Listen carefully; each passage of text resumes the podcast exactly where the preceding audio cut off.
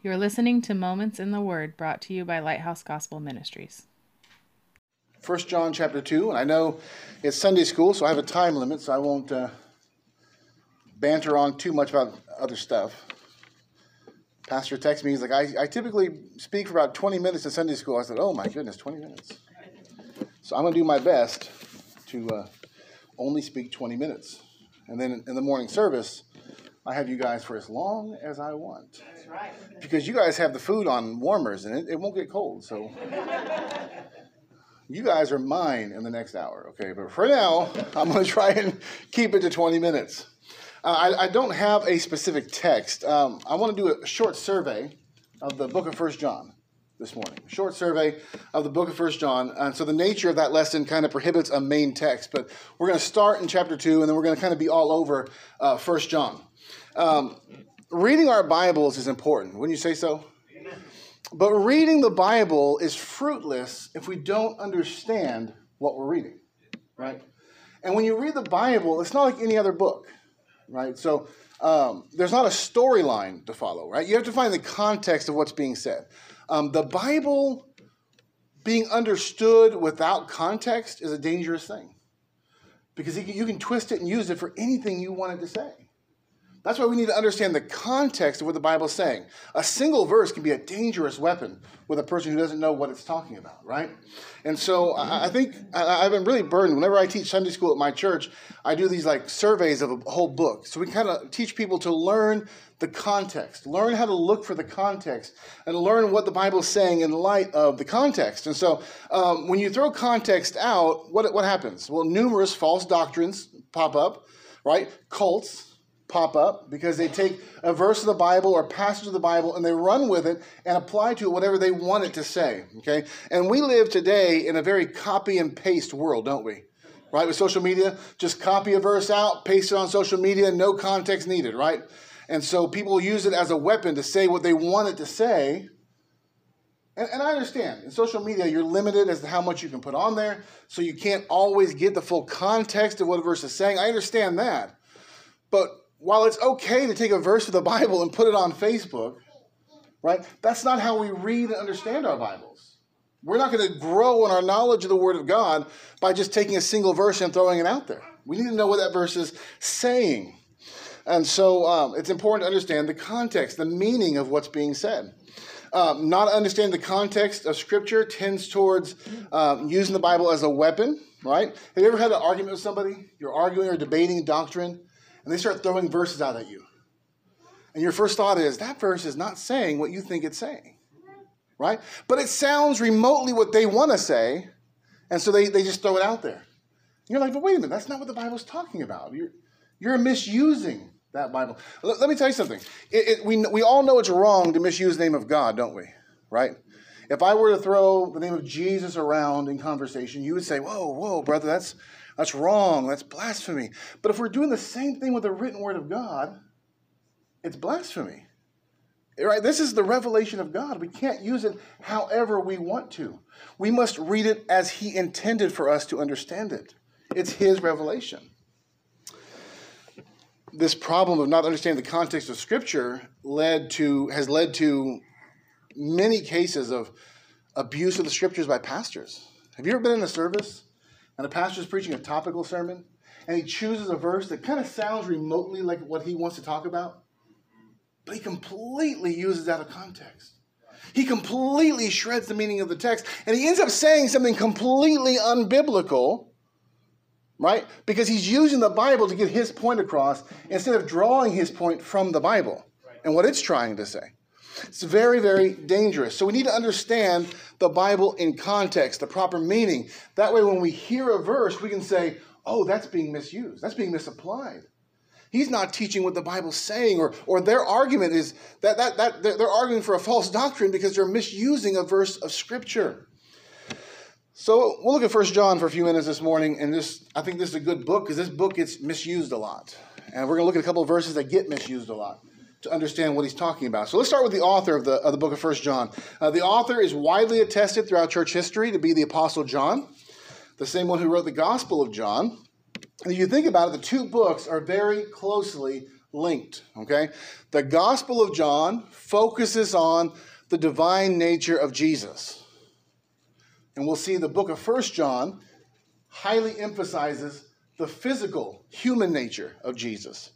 So the Gospel of John focuses on his divine nature. John 20, 31 says, But these things are written that ye might believe that Jesus is the Son of God, and that by believe, that believing ye might have life through his name. So, the very purpose of the Gospel of John was to reveal to us the divine nature of Jesus. Uh, we see the divine nature of Jesus clearly stated in John 1 1. We see Jesus declared to be the Lamb of God who takes away the sin of the world in John 1 29. We see Jesus identified as the Messiah in several places like John 1 41 and 49, as well as John 4 42. Jesus identifies himself as the I am in John 8 58 and the bread from heaven in John 6 49. He identifies himself as the Son of God in John 9, 35 to 37, and as one with the Father in John 10, 30. Even those who spoke with Jesus, as recorded in the Gospel of John, attest to his divine nature. Okay? From Nicodemus, John 3, 2. The same came to Jesus by night and said unto him, Rabbi, we know that thou art a teacher come from God, for no man can do these miracles that thou doest except God be with him. The first thing, the Pharisees, when they, this is the first time we see the Pharisees really interacting with Jesus. And what's the first thing they say? We know you're a teacher come from God. We know you're divine. The Samaritan woman, John 4 29, come and see, um, uh, come see a man which told me all things that ever I did. Is not this the Christ? She recognized it immediately the soldiers that were sent to arrest him, John 7 45 through 46. I love this. Then came the officers to the chief priests and Pharisees and said unto them, Why have you not brought him? And the officers answered, Never man spake like this man. Like the book of John, just over and over again, emphasizes that Jesus was not any other man. He was divine. He was unique. He was special. He was the God man. That's the emphasis of the Gospel of John. But in First John, John's going to kind of switch gears. And he's going to emphasize that not only was he divine, but he was physical, he was human, he was a man. And the reason for that is the context. All right? So the context of the Gospel of John is Jesus is divine. And the context of First John is Jesus is human. Okay? In the early days of the church, a heresy arose. My wife knows where I'm going because I go down this road a lot. I think it's very important. A heresy arose in the very early days of the church called Gnosticism. Okay? Now you have to keep in mind, Gnosticism is the backdrop of the context of the, of the book of First John. Okay? He's writing in response to this heresy. Paul wrote about it in Colossians as well. So when you read First John, keep that in mind. That's the, that's the backdrop. There are a lot of verses in First John that can be twisted if we don't remember the context. Paul or John is, is fighting a specific false doctrine. So some of the things he says are not universal, and we'll see that in just a minute, but they're taken out of context. When you divorce them from their context, they sound universal. And we'll get to that in just a minute, okay? So let's take a brief look at what Gnosticism was. Gnosticism taught several key errors which John addresses in his letter. They taught that matter was inherently evil and spirit was inherently good. Okay? Jesus could not have become a man because the divine spirit of God could never mix with sinful matter. He could not have had a human body. He only appeared to be human, but he wasn't actually human. Salvation was achieved through receiving hidden knowledge or wisdom and not by faith alone. A person could sin all they wanted to because matter was inherently evil, anyways. Their physical bodies were inherently evil, anyways, and it didn't affect their righteous spirit. Okay? I, may have oversimplified that a bit, but for the sake of time, that'll have to do. So, First John can be dangerous if we lose sight of that context. Let me give you a couple examples, okay? First John 2, you're there right now, verses 15 through 17. Love not the world, neither the things that are in the world. If any man love the world, the love of the Father is not in him. For all that is in the world, the lust of the flesh, the lust of the eyes, and the pride of life is not of the Father, but is of the world. And the world passeth away, and the lust thereof. But he that doeth the will of God abideth forever. Uh, Amish, Mennonite, and other groups who withdraw from society can use this verse, can't they? to justify. It's a sin to live in a house or a big city or drive a car. That's why we got to we got to separate ourselves from the world. We got to we got to make our own clothes and build a wooden house and you use 300 year old technology. Why? Because the world is evil. That's not what it's saying, right? He's not saying that driving a car or having a job or buying clothes at Walmart are evil. That's not what he's talking about.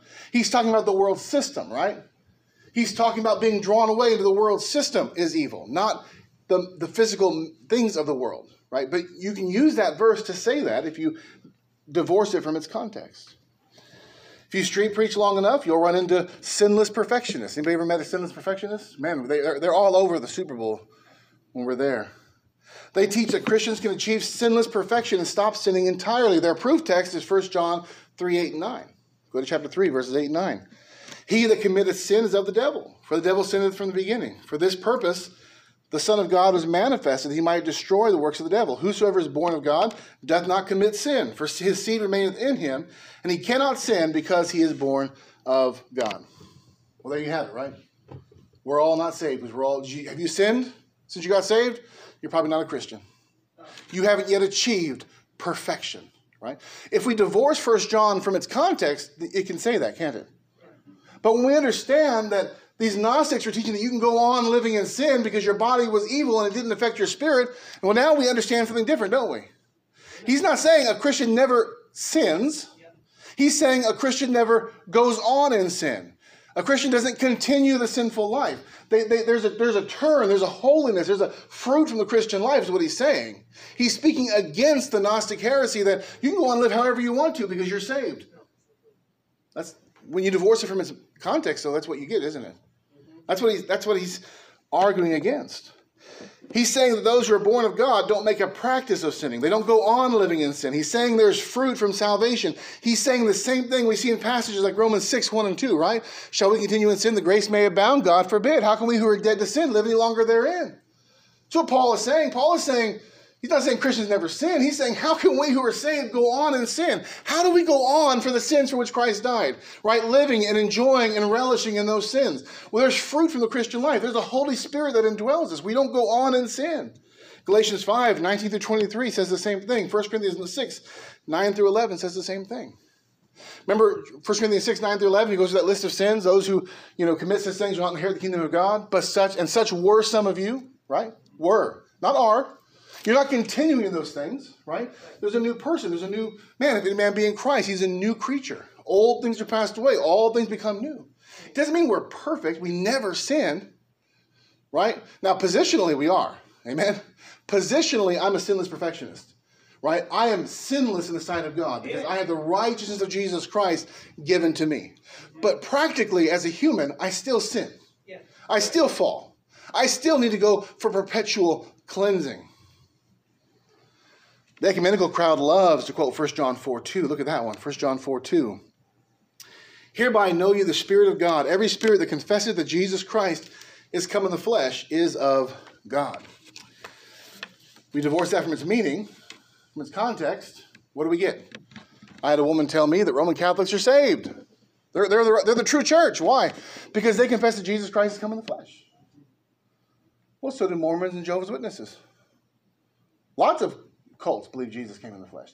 See, John wasn't making a universal statement that anyone who confesses that Jesus Christ came in the flesh throughout all of time is of God, right? He was fighting a particular heresy that taught that Jesus was not physical. He was not truly a man, that God could not become a man, and so he was not born in the flesh. He only appeared to be a man. So when you divorce that from its context, you can run wild and say, oh, anybody who says Jesus was born in the flesh, he's of God.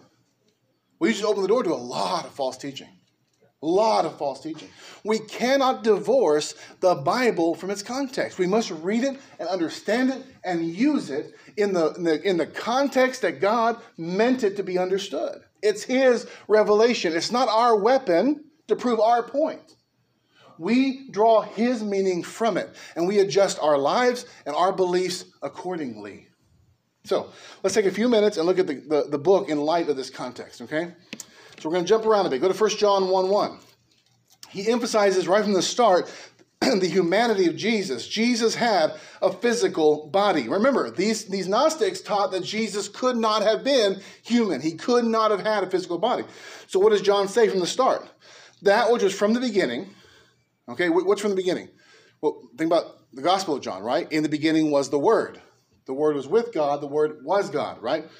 And even in that book, he emphasizes the, the birth of Jesus. John, First John or John 1.14, the Word was made flesh and dwelt among us. But here, 1 John 1.1, that which was from the beginning, which we have heard, which we have seen with our eyes, which we have looked upon, and our hands have handled of the word of life. He's emphasizing here. We have handled him, we have touched him, we have looked upon him, right? That which was from the beginning became a physical man. 1 John 4 2. Hereby know ye the Spirit of God. Every spirit that confesseth that Jesus Christ is come in the flesh is of God. Once again, he's speaking not of all people of all time, but of these, this Gnostic heresy, is what he's addressing. He emphasizes the need for fruit from the Christian life. Go to 1 John chapter 2. 1 John chapter 2. Look at verse 3. And hereby we do know that we know him if we keep his commandments. He that saith, I know him, and keepeth not his commandments, is a liar, and the truth is not in him. But whoso keepeth his word, in him verily is the love of God perfected. Hereby know we that we are in him. He that saith he abideth in him, ought himself also so to walk, even as he walked. Now, he's not saying that, well, hereby do we know that we know him if we keep his commandments, you know. So there's a, there's a whole group of, of people in this world who live strictly, don't they? They follow rules and they follow commandments. They follow they follow the systems of religion. Well, they, surely I'm a Christian because I mean I mean Bible says right here if we keep His commandments we, we abide in. Him. No, he's not saying that everyone who lives a moral religious life is a Christian. He's addressing people who believed you didn't have to live or have any fruit from your salvation. You didn't have to live a righteous, holy life. He's addressing this heresy and saying, those people who say you don't have, now listen, we have people today in evangelical churches in America who believe that you don't have to live for God. Just pray a prayer and go on your way. You, you don't have to live a holy life. You don't have to show fruit from your salvation. I would say that this verse addresses that heresy, and that's a heresy. This idea that you can just, it's the Baptist version of name it, claim it, isn't it? Right? It's the, the sinner's prayer is kind of the Baptist version of name and claim it. Just, just, just say these words this one time and go live however you want to live. Yeah, come on. I've had people, you know, I led this woman to Christ and, and uh, she's not going to come to church and she has no interest in the Lord, but she, she, she prayed the prayer. I think she was sincere when she prayed it. If she has no interest in Christ, she's none of his. She's not, there's no spiritual work in her life. Yeah, These heresies continue to infect the church today. 1 John 1 9, if we say that we have fellowship with him and walk in darkness, we lie and do not the truth. He's not saying we don't sin, but if I make a claim to salvation, but my whole life is one of sin and debauchery, you have a right to question my profession of faith. Okay? If I'm up here preaching and then on the outside I'm making a practice of visiting the strip clubs and you find out, you have a right to question my, what I'm saying up here. Right? Because if I if I claim to follow Christ, then I should follow Christ. Amen. Right? We don't follow Christ just by believing one time. We follow Christ every day of our lives. Amen. And if we're not doing that, we're not bearing fruit of salvation, then we have a right to question whether or not we're truly saved. Right. Yeah. He emphasizes that salvation comes from faith. 1 John 5, 4 and 5. For whatsoever is born of God overcometh the world. And this is the victory that overcometh the world, even our faith. Who is he that overcometh the world? But he that believeth that Jesus is the Son of God. He emphasizes that God has revealed all he wants us to know. There's no secret mystical knowledge. 1 John 5 20. And we know that the Son of God has come and hath given us understanding that we may know him that is true. And we are in him that is true, even in his Son, Jesus Christ. This is the true God and eternal life. There's no secret wisdom to gain. God has revealed himself fully to us, all he wants us to know. And we can know the things of God by knowing the person of Christ. He gives several tests of true salvation. One of those is a walk of holiness. True salvation will demonstrate itself in outward righteousness. We saw that in chapter 2, verses 3 through 6. The other is brotherly love. Christians will love and care for each other. Jesus specifically gave this as a decisively Christian attribute in John 13 35. John outlines this in 1 John 2 9 through 11 and 3 10 through 12. He draws a line that points out that these false teachers were not from God, and that is evidenced by their leaving the true faith. Once again, there has to be a pattern of holiness in the life of a Christian. Just because a person preached the true gospel at one time, if they depart from it, we have no reason to believe that they're actually saved. They would continue in that true gospel. A preacher leaves the, church, the way of salvation, becomes a Mormon or Roman Catholic. I have no reason to hope in their salvation. No, none. They've abandoned salvation by faith alone. They've abandoned the gospel. Paul said, "Let them be accursed. Let them be accursed." 1 John 2 19, they went out from us, but they were not uh, uh, of us. For if they had been of us, they would no doubt have continued with us. But they went out that they might be made manifest they are not all of us. Speaking of these Gnostic teachers, that, that these, they, by the way, these Gnostic teachers were not from outside the church. These were men who came from inside the church and began to teach false doctrine. Chapter 4, verse 1 Beloved, believe not every spirit, but try the spirits, whether they are of God, because many false prophets are gone out into the world. This is speaking of people who professed faith in Christ and were teachers of the true gospel, who are now false teachers gone out into the world. So let me wind this up by emphasizing the importance of understanding the context of what we are reading. The Bible is an interwoven story revealing God to us. No one verse stands alone. Right. Okay? Right. Right. Cults rise, heresy festers, and believers are drawn away by a lack of understanding of the Bible. So we take First John and we see that, that the, the test of salvation that he gives are because there were false teachers who were rising up among them and teaching false things. I see, I've, I've seen pastors use this. When a member gets mad and leaves the church and goes to another church, a good church, they were not, they were not from us because they were not of us. That, that's not what it's talking about. It's not talking about somebody who left and went to another, you know, good church. These are, these are false teachers. When he speaks of not sinning, he's not saying we don't sin, we stop sinning because we're Christians. He's saying that the Christian life is marked by growth and fruit. And that if we're walking in, in, in, lawlessness, if we're walking in, in unfaithfulness to God, then we're probably not Christians in the first place. These are specific heresies that he's addressing. When he says that he's addressing that, you know, anyone who denies that Jesus came in the flesh is not of God, he's not saying that everyone who believes Jesus came in the flesh is of God. He's addressing specific heresy. Okay? We need to understand it in context. The Bible, I know this was quick, it was brief, I didn't have a lot of time.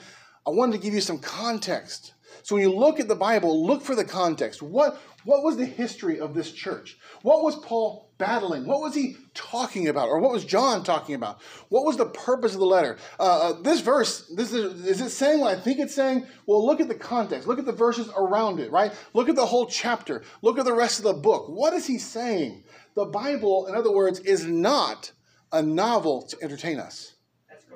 It's a field of treasure to be dug into, Amen. to be mined right? Treasures to be found. And we do that by digging into the context of what the Bible is saying. A lot of these verses that we looked at this morning, I know I'm out of time for Sunday school, a lot of these verses that we looked at are used out of context and they're used in dangerous ways. Right. Very, very dangerous. I mean, we, we, I mean, from, from these verses I gave, I can justify the Watchtower, the Mormon Church, Roman Catholicism, or sinless perfectionism by misusing the Bible. So the message this morning for all of us is dig into the Bible. Seek to understand it. Don't look at it as something to use, okay? Don't look at it as a weapon to use to win your arguments. Yeah. Let it use you. Get it down in here, understand its meaning, and then apply it in its proper meaning. That's the only way we'll grow closer to God and bear that fruit. That fruit that, that he talks about. The fruit of righteousness and holiness. People who abuse the Bible, who use it as their own tool and weapon, you know what I've noticed? They never grow in holiness. Mm-hmm. You know why? Because they use the Bible, the Bible doesn't use them. That's important. Let's pray. Heavenly Father, thanks so much for this morning, this Sunday school time. I pray it was meaningful to somebody, Lord, that, that will look at the Bible a little bit differently, that we will seek to understand the meaning of the Bible, not to use it to our own ends, but that we will realize that by understanding it, we understand you. By getting to know it, we get to know you. This is your revelation to us. May we see it and use it in such a way. In Jesus' name, amen. Thank you for joining us for Moments in the Word. Lighthouse Gospel Ministries is an outreach ministry focused in street and prison evangelism, as well as reaching the needy with hope and help. To partner with us financially, go to gospelbeacon.org. All donations are tax deductible. We hope you were blessed and hope you will join us again for Moments in the Word.